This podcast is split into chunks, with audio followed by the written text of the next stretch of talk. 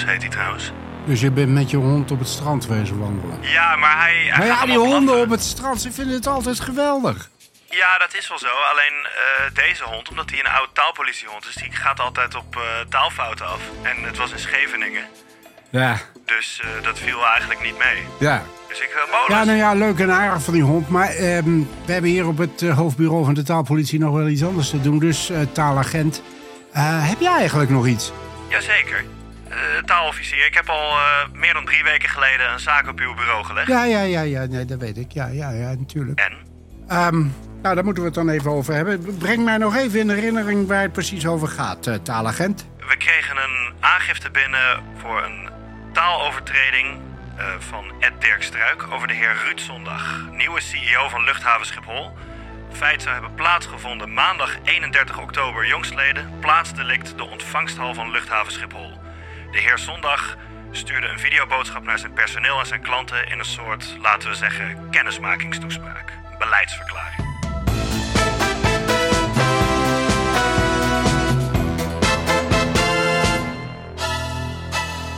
Nou, laten we daar dan eventjes naar luisteren, zou ik zeggen. om deze enorme klus, want dat kunnen we wel zeggen, te gaan klaren om met z'n allen weer een flawless of een vloeiend passagiersbelevingsproces hier te krijgen. En met echt gevoel en oog en hart voor executie. Ik vind het dus heel belangrijk dat wij beginnen te begrijpen, Ja, er beter beginnen te begrijpen dan we wellicht voorheen deden. What makes people tick to work here? Wanneer vinden ze het leuk en wanneer geven ze de extra mijl aan ons? Maar de basic is duurzaam, netjes met je mensen omgaan. En ik vraag u allemaal om die mental shift van we zijn er niet van, naar we zijn er wel degelijk van, om die met mij te maken. Dat is half de battle. Zo. Ik krijg er helemaal geen tik van, om het zo maar eens te zeggen. Dus even schrikken. Ja, nou, ik, eh, ik herinner me nu weer, waar, we hebben het er al eerder over gehad. Ik zie hier twee kwesties. Ten eerste een overtreding, ongeoorloofd gebruik van het Engels. En de tweede, ja, dan hebben we het toch over een misdrijf, een anglicisme.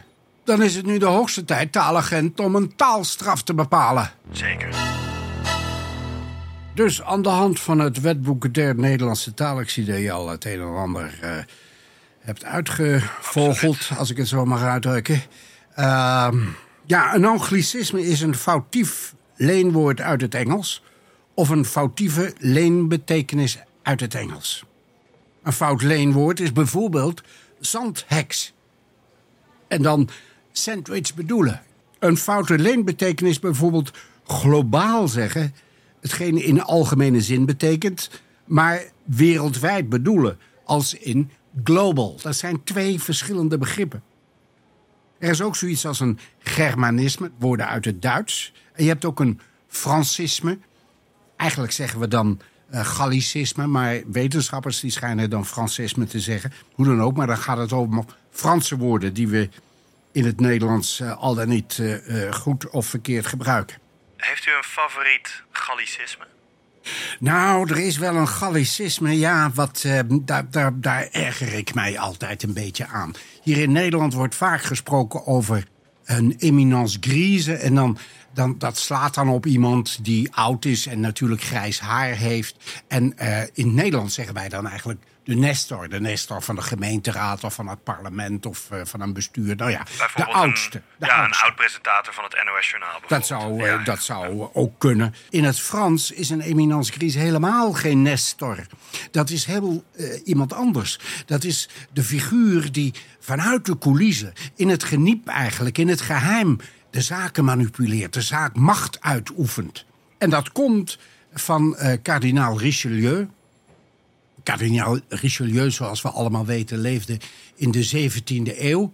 En was eigenlijk de, je zou kunnen zeggen, de, de eerste minister van de toenmalige Franse koningen. En eh, dat was een buitengewoon machtig man. Die dus inderdaad eh, uit naam van de koning alles regelde en manipuleerde.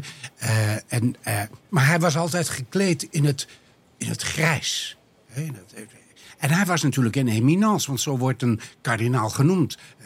Zijn eminentie, son eminence.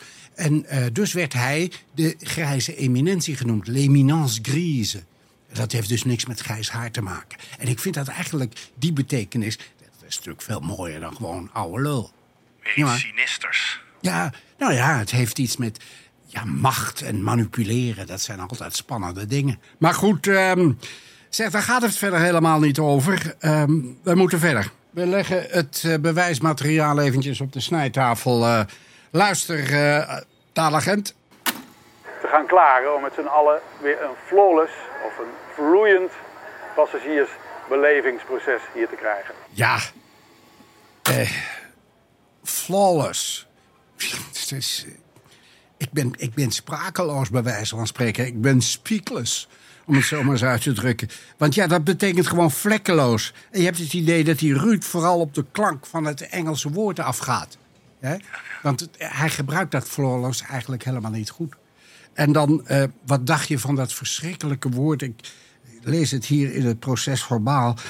Passagiersbelevingsproces. Dat is van, van, van dat, ja, dat managersjargon. Waar een gewone burger, laat staan een gewone v- eh, vliegtuigpassagier, helemaal niets van begrijpt. Goed, ehm, het volgende bewijsstuk. Ik vind het dus heel belangrijk dat wij beginnen te begrijpen, beter beginnen te begrijpen dan we wellicht voorheen deden. What makes people tick to work here? Ja, nou ja, er zijn toch voldoende Nederlandse alternatieven voor. Je hoeft dat, dat helemaal niet zo deftig te doen met van to take to work here enzovoort. En bovendien, in het Engels is het helemaal niet to take to work of eh, woorden van gelijke strekking. Het is gewoon what makes one tick. Dat is de uitdrukking. Het is overigens it takes two to tango, maar dat is wat anders. Bent u een goede tango-danser? Ja, zeker. Ja, ik, heb, ik heb ooit nog eh, eh, eh, een tango-concours meegedaan. Aha. Ik heb een tijdje in Berlijn gezeten. Daar heb ik een stage gevolgd bij het criminaal sprakenambt. En dan was je daar, dan, had je het, had je, dan gingen we naar, naar, naar het urinoir. En dan had je het gevoel dat de SS-officieren achter je aanliepen. En dat die daar ook stonden te pissen. Hè? En daar, eh, daar dansten wij. Dus daar danste ik de tango. Er was een concours. Bij de urinoirs? Nee, de zaal boven was de tangozaal. Daar was de Oh. danszaal. Maar we moesten wel eens eh, naar de wc. En dan ging je naar beneden naar de urinoirs. Ja, ja. Bij de mannen. Nou, we gaan door, eh, taalagent. Ja, ja. Wanneer vinden ze het leuk en wanneer geven ze de extra mijl aan ons? Ja, dat is ook zoiets. Hè. Ja. Dit- Dit, is, dit is, kun je wel zeggen, een ernstige leenbetekenis. Ik kijk even naar het proces verbaal. Walking the extra mile, dat is geen Nederlands spreekwoord. En het wordt ook nog eens verminkt tot een extra mijl geven. Dus vermoedelijk contaminatie, zoals dat heet, met alles geven. Ja, dus het is, een, het is, ja, het is, het is een, een combinatie van dingen. En dat klopt, eh, helaas, klopt dat helemaal niet. Nee. Eh, en dan tenslotte, taalagent. Om die mental shift, dat is half the battle. Ja, dit is volstrekt onnodig. We hebben daar hele goede woorden en hele goede begrippen voor in het Nederlands. Het is gewoon het halve werk. Ja, dat is toch echt gewoon keurig Nederlands. Niet waar? In een eh, vorige zaak heeft u dit wel eens airport English genoemd. Ja, dat het Engels de lingua franca is geworden van de wereld. Hè? Dat zoals vroeger, heel vroeger, het Latijn dat was... en vervolgens het Frans, zou je kunnen zeggen. Hè? Dat was, dat was eh, eeuwenlang de diplomatieke taal. En ook in de hogere kringen werd Frans gesproken. Vandaar dat wij in het Nederlands nog altijd heel veel Franse leenwoorden hebben. Maar tegenwoordig is het dus het Engels. Dus iedereen die koeterwaalst een soort Engels. Hè? En, en dat is, nou ja, dat wordt door sommigen wel eh, airport English genoemd. Omdat het natuurlijk toch een soort Engels is met een ja, van, van twee of driehonderd woorden en meer niet. Maar goed, als we elkaar begrijpen, dan vind ik dat prima. Maar ja, het leidt tot dit soort. eh, ik, ik, ik zou bijna zeggen, tot dit soort. soort ehm, Stoethaspelarij. ja, ja, Ja. ja. Ik zocht naar een ander woord, iets vriendelijker. Maar het komt uiteindelijk op hetzelfde neer. Ja, ja dankjewel, talig. Dat heb je goed opgemerkt. Maar de, de, de Queen's English zal nu trouwens ook wel de King's English eh, zijn geworden, of niet? Ongetwijfeld, want die Charles, ja, die, eh, die, die, die spreekt Engels. Die Eh, spreekt zonder meer. Die spreekt, maar hij spreekt dus dat, ja, hoe zal ik zeggen, dat, dat echte Engels. Hè, dat dat Oxford English. En dat Oxford English kenmerkt zich door de hete aardappel in de keel. Ja. De hot pota- Figuurlijk het is het hot Figuurlijk. potato English. Je hebt, het, je hebt verschillende. hè, je hebt het, het American English, je hebt het Airport English en je hebt het Oxford English. En dat wordt ook wel eh, het eh, hot potato English genoemd. En hij heeft dus heel duidelijk die hot potato in zijn mond. Ja, ja. Ik vind het wel mooi klinken hoor, hot potato. English. Mag ik, een, mag ik een tip geven voor het nadoen van eh, King Charles? Ja, graag. Als, eh, als we ja willen zeggen, of yes als King Charles, moeten we eigenlijk het Engelse woord voor oren gebruiken. Ears. Ears. That is excellent. Ears. Ja, dat doe je goed, taalagent. Dat doe je goed. Ja. Bedankt. Zeg, we hebben binnenkort een personeelsavond. Misschien zou je dan een, eh, een, een leuke imitatie kunnen geven van, eh, van Charles. Dat lijkt me hartstikke leuk. Hè, dat lijkt me een leuk nummer, ja. Ja. Goed, nou, serieus, we gaan verder. Ja, eh, er, is sprake van eh, verzachtende omstandigheden. Het schijnt dat eh, meneer Zondag in de luchtvaart werkt. Ja, ja, ja, meneer werkt in de luchtvaart. Ja, hij werkt op een, op een, op een vliegveld. En ja, zoals we allemaal weten, je- ruikt de kerosine. En kerosine eh, wordt door wetenschappers in verband gebracht met hersenschade. Is er nog sprake van wederhoor, eh, taalagent? Helaas, de heer Zondag heeft een beroep gedaan op zijn zwijgrecht. Ja, de zondag is een rustdag, dus eh, hij wenst zich er verder niet over uit te laten. Nou ja, dat laten we dan voor zijn rekening, hè? Ja, sorry, taalagent. Ik krijg een eh, wisselgesprek tussendoor. Ik hoop niet dat het die eh dicté is, maar dat, dat heb je mij niet horen zeggen, hè? Ja, met taalofficier Frederiks. Hallo, ja, dag taalofficier. Je spreekt met je regisseur woordzaken. Ah, Hallo. Dick. Luister eens even. eh, ik bladerde door de cold cases, de koude zaken mag ik wel zeggen, die werkelijk niemand kon oplossen. Maar goed, best. Hè, ik ben natuurlijk anders dan de rest. Ik ben dicté, haal je de koekoek natuurlijk. En eh, het gaat in eh, deze zaak om de dode woorden, ook wel overleden, placht en geplogenheid.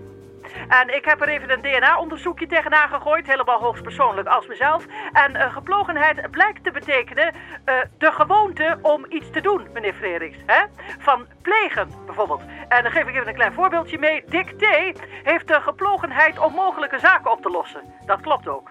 Dat is ook een waarheid als een koe. En placht is de verleden tijd. Dus het Dick T. placht cold cases op te warmen. Cold op te warmen. nou, eh, tegenwoordig gebruiken we plegen in zijn andere betekenis. Hè? Iets verrichten, zoals verzet, ik noem een fraude, ik noem een moord. En toen snapte ik het ineens. Hè? Natuurlijk dacht ik, aha, dacht ik bij mezelf, aha, daar zijn hebben. Want eh, die laatste betekenis van plegen was alle vormen van plegen, als gewoon zijn iets te doen, aan het omleggen. Moord, doodslag, het was een seriemoordenaar. Haha! Dus, uh, taalofficier, zal ik deze zaak heropenen? Oftewel moeten we dit woord weer gaan gebruiken. Want de sirenes loeien al, mijn collega's staan al klaar... en mijn bloed stroomt net even wat eh, harder. Ik heb het ook warm. Ik zou zeggen, eh, doe wat je niet laten kunt. En zoals je van me gewend bent, placht ik mijn uiterste best te doen natuurlijk. Placht, dat placht ik wel. Nou ja, kijk, ik geef toe, ehm, plegen, placht. Ja, dat is toch wel een mooi Nederlands woord. Hè? Hij placht dit of dat te doen, of zij placht dit of dat te doen. Eh, het is wel fijn als we dat, eh, dat, we dat er weer, weer, weer, weer boven aarde halen, hè, zal ik maar zeggen. Maar Dick T, als je nou de volgende keer op tijd bent... Hè, dan, kunnen we, dan hoeven we er niet achteraan te gaan. Dan, dan is het er nog gewoon. Ja, eh, luister weer, Frederik. Ik moet verder. natuurlijk heel Dankjewel, makkelijk Dick praten en van je afpiepen, want eh, wij zitten hier... Goed, ja. Taalagent, dat was de onvermijdelijke Dick T. Ja, Die had weer eens een, eh, een cold case. Laten we daar verder geen woorden aan vuil maken. Ehm, zeg, eh, wij moeten verder. Ehm, we gaan de taalstraf bepalen. ja, dat, eh, dat moet wel even gebeuren. Ja. Nou ja, wat ik constateer natuurlijk, dat is dat de heer Zondag is een, is een, een amabele man. Vriendelijke man. Hij heeft ook wel een zeker charisma. Hè? Hij bedoelt het goed. En hij wil natuurlijk dat personeel dat daar op Schiphol eh, het ontzettend voor zijn kiezer had, eh, heeft eh, de afgelopen zomer. Om nog maar van de reizigers te zwijgen. Maar goed, eh, het- hij probeert dat personeel hart onder de riem te steken. dat hij dat doet in, in nogal kromme zinnen met veel eh, raar Engels. Nou ja, goed. ehm, Dat is wel jammer. Dat is too bad. Nou ja, het, ik- dat is jammer. En ik begrijp het. En het dient ook gestraft te worden. Daar is eh, geen misverstand over mogelijk. Ehm, maar we houden rekening met de verzachtende omstandigheden. Dus de straf is: lees literatuur van voor 1970. Volledig onbevlekt door Engelse ruis. En dan raden we aan. Nou ja, ik zou eh, bijvoorbeeld het begin gewoon met de avonden van toen nog Gerard van het Reven. Klassieker uit de Nederlandse literatuur. U bent meer van, eh, van de Gerard van het Reven dan Gerard Reven. Eh, de- toen was het nog Gerard van het Reven. Hij is pas veel later is hij een beetje gek gaan doen en Gerard Reven geworden. Vreemdere boeken Toen wilde hij het ook met ezels doen en zo. eh, maar dat was toen nog niet. Toen had hij nog hele andere gedachten. Maar je kunt ook... lees gewoon Jan Wolkers. Nou, dat, dat zou de agenten eigenlijk wel af willen raden. Waarom, eh, taalagent? Wat is er tegen Jan Wolkers? Omdat er wat, laten we zeggen, eh, nou ja, terug naar Oeg- Oegstgeest. Ik weet niet meer. Doet hij het dan met een kip? Ja, Ik kan me vaak zo'n scène herinneren. Dat kan in deze tijd niet meer. Ja, maar ja, goed, taalagent maakt verder niet zoveel uit wat jij ervan vindt. Ik zet dat gewoon in de show notes. En dan, wilt u in onze taalarchieven de closed cases besnuffelen? Alle dossiers zijn te vinden op Podimo, evenals onze afleveringen. En neem vooral ook een kijkje op onze socials. Twitter, Instagram en TikTok. Ja, vooral ook TikTok. Want die fungeren als loket voor aangiftes. En bovendien ziet u dan wat we door de week doen aan eh, taalhandhaving. En ehm, ja, door het, al het geklets over die, die luchtvaart heb- ben ik toch benieuwd. eh, vluchtje geboekt? Nee, ik reis met de trein. Ja, heel verstandig.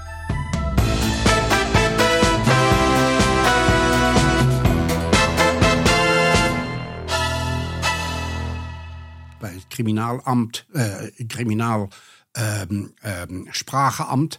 En eh, ja, als jullie gaan zitten lachen, dan, dan moeten we het over doen. Nee, nee.